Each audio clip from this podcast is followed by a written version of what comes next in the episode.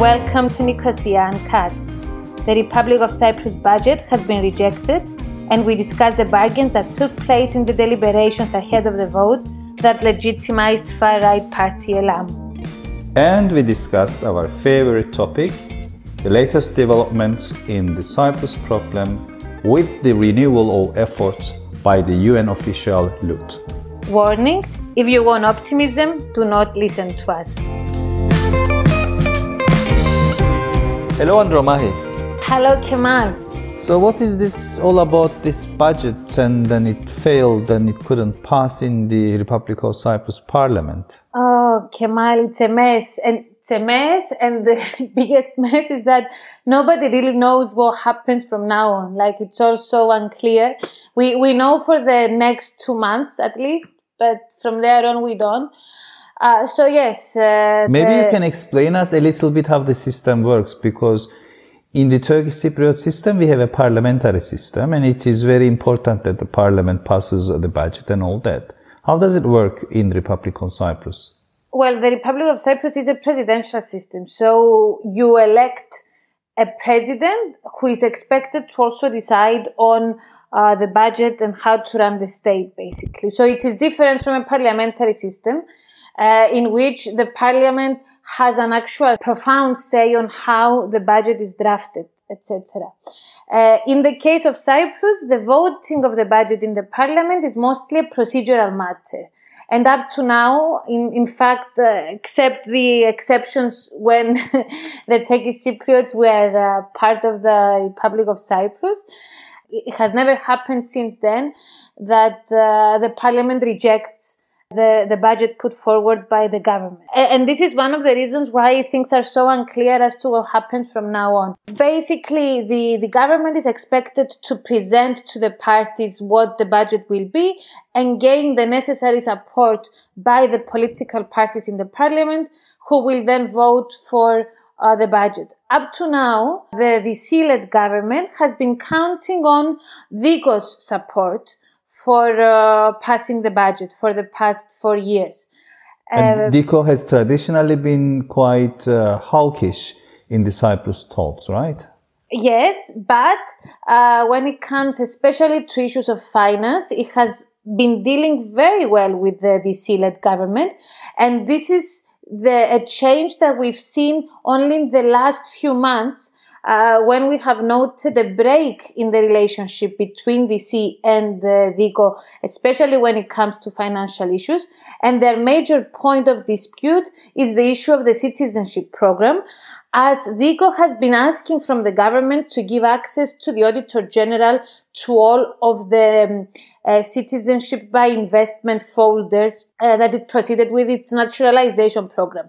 So it is important to note that the decision by DIKO not to support the budget this year is not based on a disagreement with the budget in itself, but it is based on DIKO using basically the discussion on the budget in the parliament as a way for the Auditor General to gain access to these folders. So it is not a disagreement on the substance of the budget, it is a disagreement on something that is uh, taking place uh, regardless of the budget, but they use the budget in order to put forward this claim. We uh, have heard a lot of things about um, Elam ultra right getting involved in discussions and supporting um, the the budget. What is the story behind this?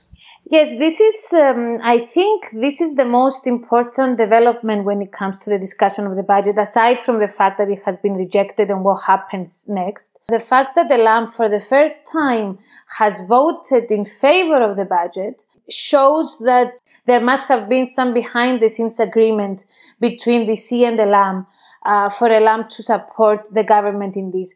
You know, traditionally, Elam has been uh, the party that was claiming that they are outside the system. They have been claiming that they are anti-corruption. And then at the moment in which the government is putting the spotlight for uh, corruption issues and for corruption scandals, and when the system is facing such a huge and groundbreaking um, challenges, Elam steps in to support this system. And the Elam steps in to support a party and a government that has been clearly collapsed in the minds of uh, of the people of Cyprus.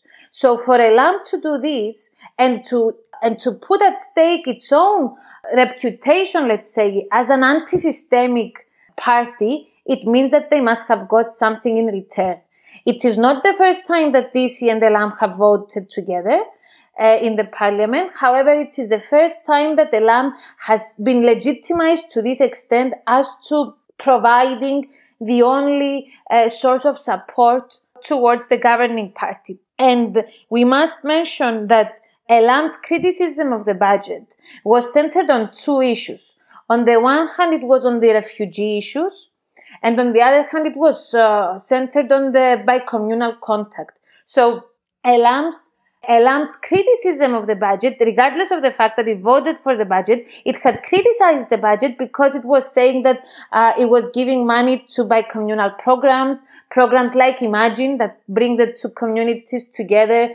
Uh, they wanted uh, the the budget for that the, that program to be cut. They wanted the budget for asylum-seeking centers to be uh, removed as well.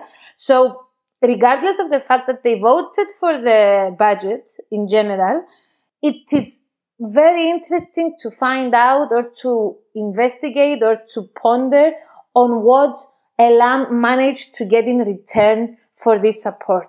Is it uh, traditionally a populist party in other areas as well, or is it just um, nationalists who say that they're outside this system? We know that traditionally nowadays in Europe, everywhere in the world, um, there are populist movements, and there are some of those movements who are even acting against the science because of the discussion on the vaccines.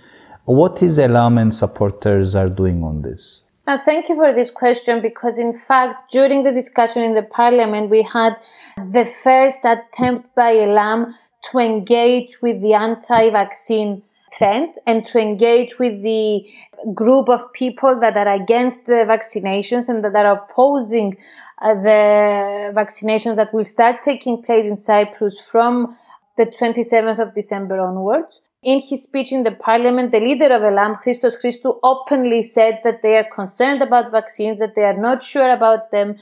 And this means that ahead of the May elections, Elam must have realized that it can take advantage and capitalize on this trend, on this emerging trend in the Republic of Cyprus that is opposing vaccinations. And it is worthwhile to note that this trend and the people who have been protesting for a very long time against the measures of coronavirus, they are also protesting against vaccines. They are also protesting against what they see as an attack against the church.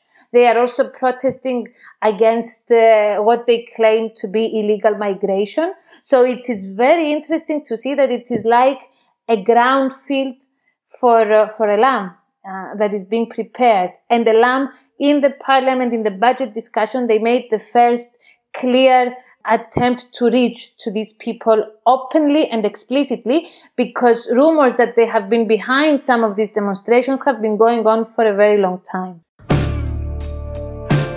the first trilingual podcast station of Cyprus, Island Talks, open, diverse, free.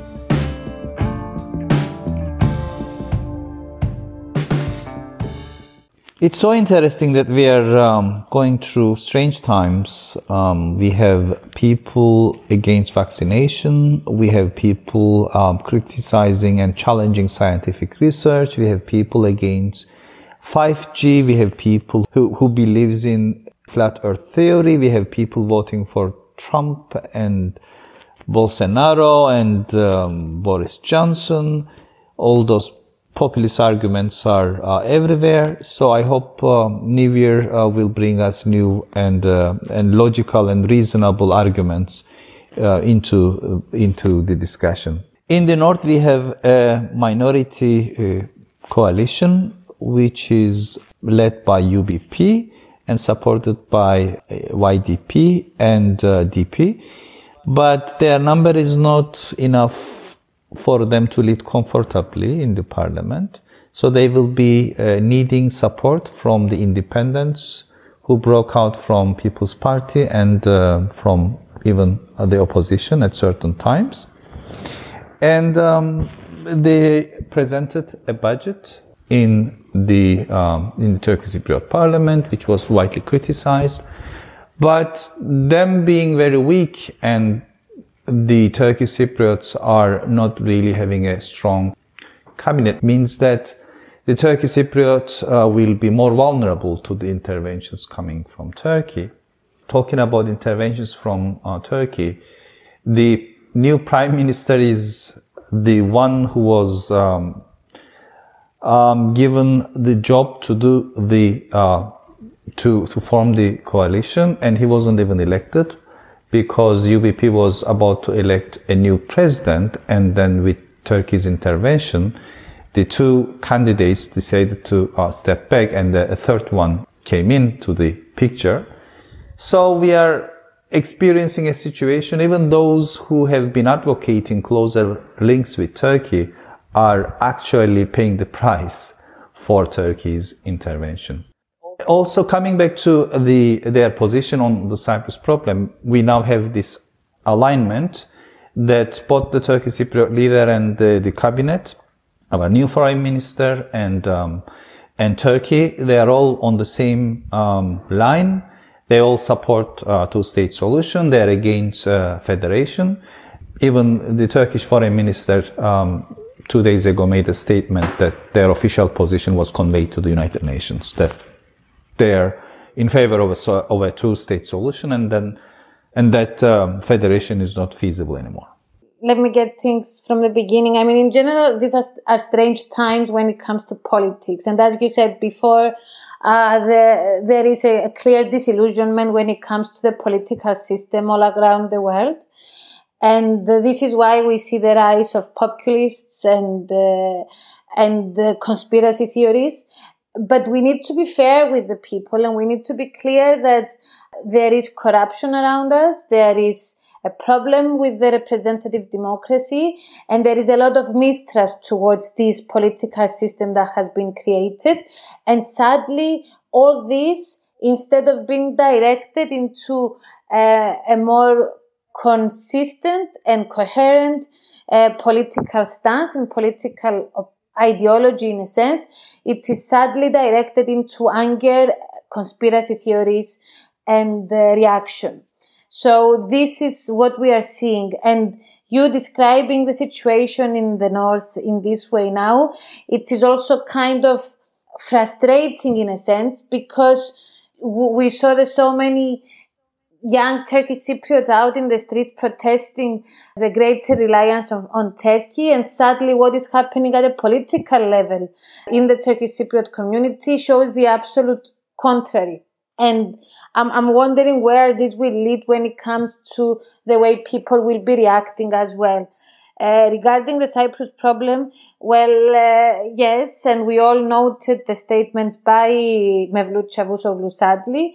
Having said that, I have to mention that in an interview on CYBC on the 17th of December, Nikos Christodoulidis, the Republic of Cyprus Minister of Foreign Affairs, he stated that regardless of the statements by Mevlut Çavuşoğlu, all sides with whom the United Nations Secretary General Envoy Jane Holl Lute has met have declared their interest in participating in a five plus one informal summit on the Cyprus problem that will probably take place towards the end of January, beginning of February. So that was the latest development. And just for our uh, audience to understand, this, the talk about the five plus one summit is a talk about an informal summit in which it's not going to be proper negotiations but it's going to be an attempt by the United Nations to see whether we can restart negotiations on the Cyprus problem.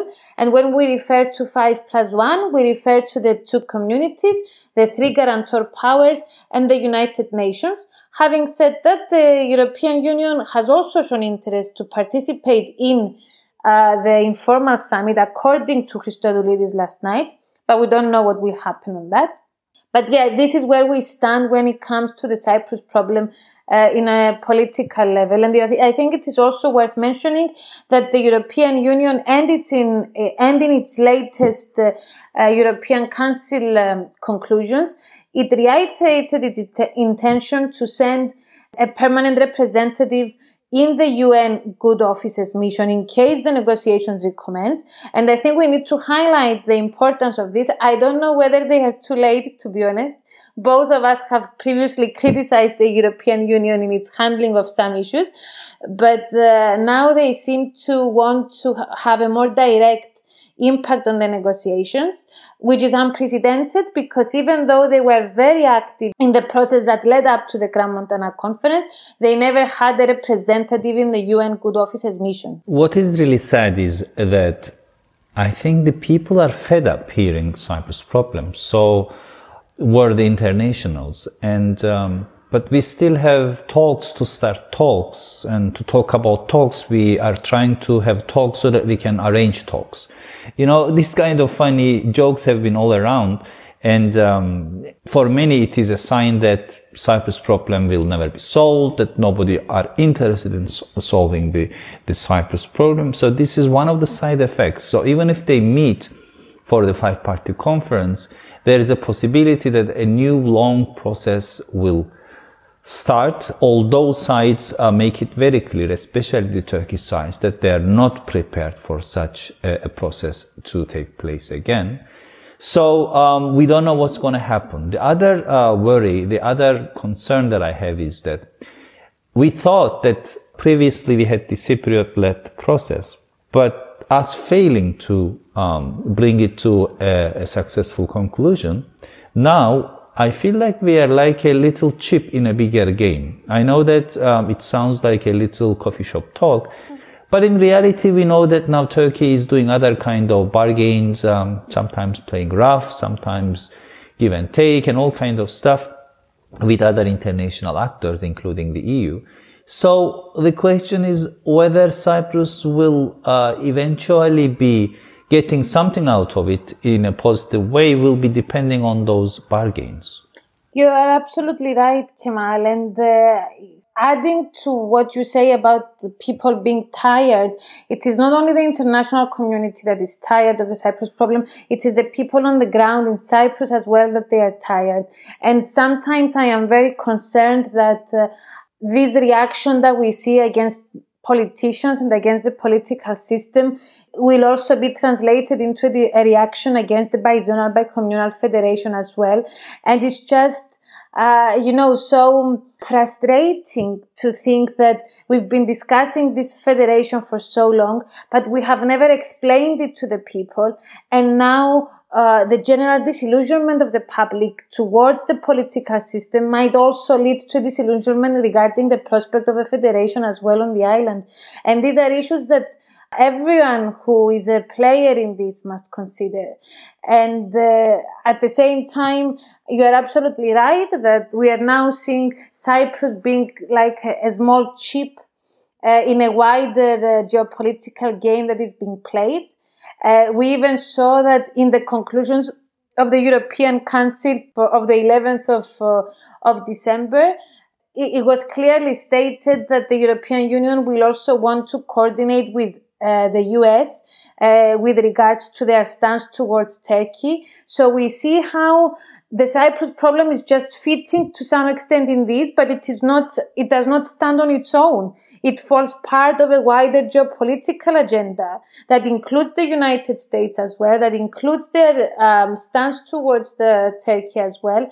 And uh, we are losing the say in a sense. Cypriots are, are losing their say in this. Exactly the reason why we have been saying that we need to act responsibly because we have obligations towards the region, we have obligations to make sure that we act responsibly so that there is some sort of a stability in the area. In fact, however, we fail to do so. This means that others will uh, step in and then take decisions on behalf of us. Exactly. And this is the most uh, sad part of all. So uh, let's end this podcast with something positive. You have something positive to add, Kemal? I don't. Um, me neither. I was hoping that you would be say, saying something positive. You bet on the wrong horse, Kemal.